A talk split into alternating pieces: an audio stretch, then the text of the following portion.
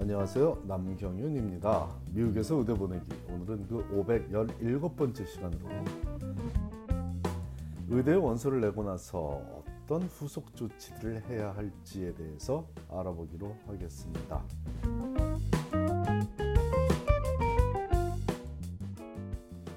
미국 내에서 원서를 제출하며 지원하는 교육기관 중 합격하여 진학하기가 가장 까다롭다는 의대에 입학하려면 원서를 한 번 제출하면 끝나는 단순한 절차가 아니죠.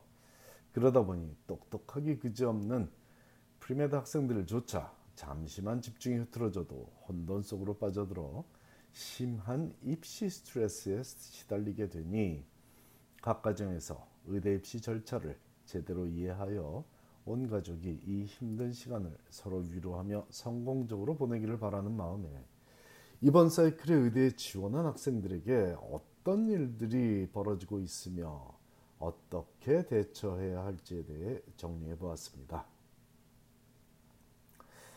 2020년 8월에 의대에 입학하는 신입생을 선발하고자 시행되는 현 의대 입시 사이클은 2019년 5월 30일부터 MCAS 다들 아시다시피 American Medical College Application Service가 MCAS가 1차 지원서 접수를 개시하며 시작되었고 학교 성적이 검증된 학생들의 원서가 접수된 순서에 따라 한 달쯤 후인 6월 28일부터 각 의대로 전달되기 시작되었습니다. 그러므로 빠르게 접수한 학생들은 6월 말이나 7월 초부터 각 의대에게서 받기 시작한 2차 지원서에서 요구하는 에세이들을 적어서 각 의대에 접수시키기 시작했고 조금 늦게 1차 지원서를 접수시킨 학생들은 8월이나 9월에 2차 지원서를 받아 접수시켜야 하겠습니다. 2차 지원서는 1차 지원서와 달리 각 의대별로 다른 질문을 하고 있고 이 질문들에 대한 답을 적는 에세이 작성이 주된 과정입니다.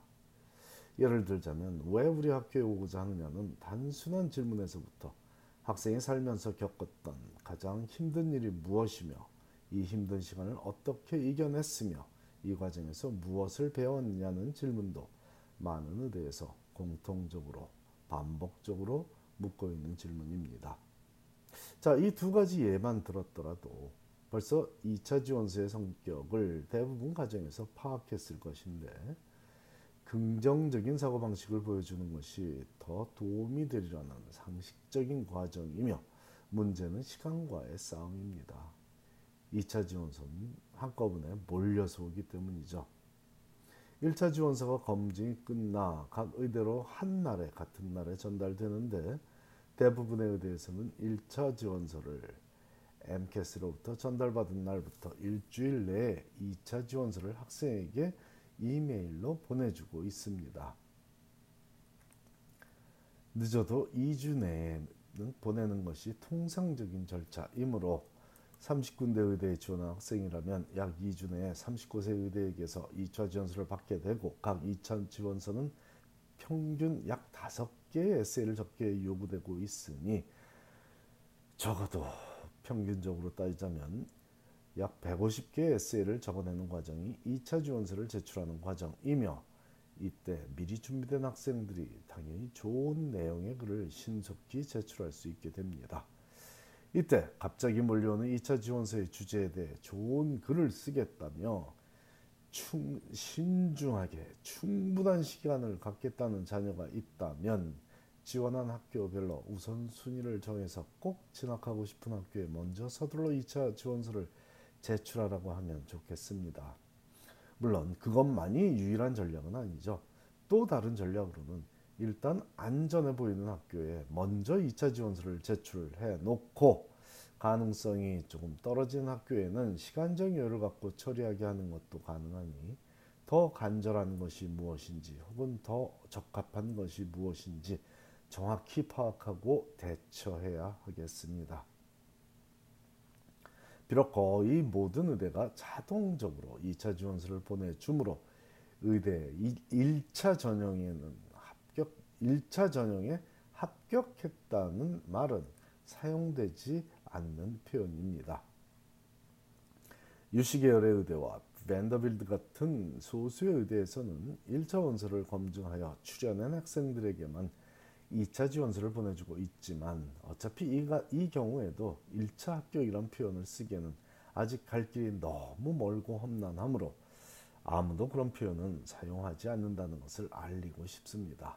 간혹 우리 한인 가정들에게서 질문을 받으면 1차에 합격했다거나 2차까지 합격했다 뭐 이런 표현들을 가끔 쓰시는데 제가 많이 안타까움을 느끼고 있기 때문에 다시 한번 당부합니다. 2차 지원서를 받았다는 의미는 단순히 MCAS에 제출한 1차 지원서가 각 의대로 전달이 되었기에 각 의대가 원서 접수료를 받으며 에세이 질문 몇 개를 보내주는 과정을 의미하는 것이 대부분의 의대들에 해당되는 얘기라는 것을 정확히 이해하기 바랍니다. 이 2차 지원서를 제출했다고 모든 것이 끝난 것도 아직 아니죠. 작년까지는 약 10여 군데의 의대에서만 그 전에는 뭐 다섯 군데도 안 되는 한 4년 전에 단 한 군데에서 시작한 그 New York Medical College 그 다음엔 Rutgers 중에도 한 군데에서만 시작된 이 CASPer라는 시험을 이번 사이클에서는 전체 의대의 약 30, 25에서 30%에 해당하는 의대에서 요구하고 있습니다.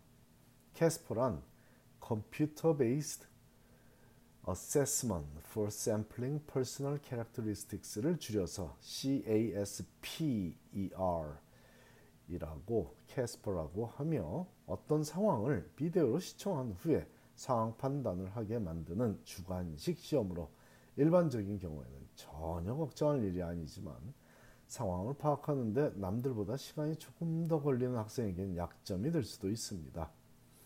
상식적인 가치관을 갖고 있는 일반적인 대학생이라면 정말 아무 걱정도 할 필요가 없는 온라인 테스트지만 만일 자녀가 사회성이 부족하거나 목적을 위해 수단은 중요시 중요하지 않게 생각하는 등 일반적이지 않은 성향을 보인다면 시험을 보기 전에 상식적이고 일반적인 생각을 하며 짧게 한두 문장으로 답을 하라고 말해주면 도움이 되겠습니다.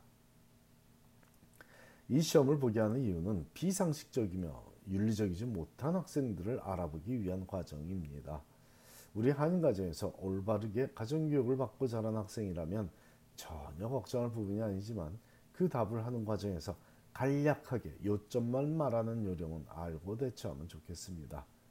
이 캐스퍼 시험은 2차 지원서의 일추로, 일부로 간주하면 되니 이제 남은 것은 추천서가 제때에 각 의대로 전달되기만 하면 됩니다.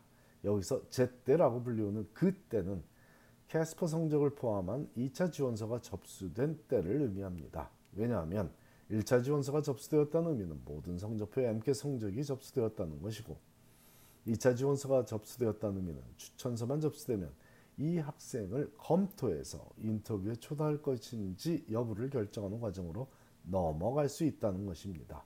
여기서 1차와 2차 지원서가 모두 접수, 접수되었는데 추천서가 지연된다면 그 학생의 파일이 검토되지 못하므로 인터뷰에 초대받지 못한다는 의미가 되겠습니다. 만일 2차 지원서를 7월, 내, 7월 내에 모두 제출했는데 8월이 다가도록 단 한 곳의 의대에서도 인터뷰 초대 II라고 하죠. 인터뷰 인비테이션을 받지 못한다면 추천서가 recommendation letter가 제대로 전달되는지 다시 확인하는 것이 현명한 조치가 되겠습니다.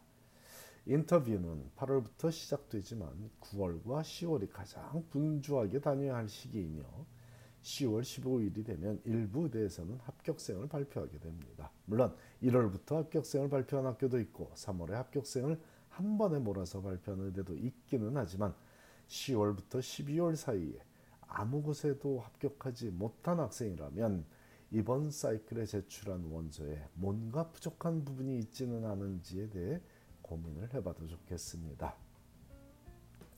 지금은 일반적으로 2차 지원서를 열심히 적고 있어야 할 시기가 맞습니다. 에세이를 쓰는 과정은 자신의 가치관을 알리는 과정이며 이 가치관은 추후 인터뷰에서 다시 검증을 받게 된다는 사실을 잊으면 안 되겠습니다. 이래서 의대 입시는 가정교육의 완결판이라고 보는 의견이 그리 틀리지 않아 보입니다. 감사합니다.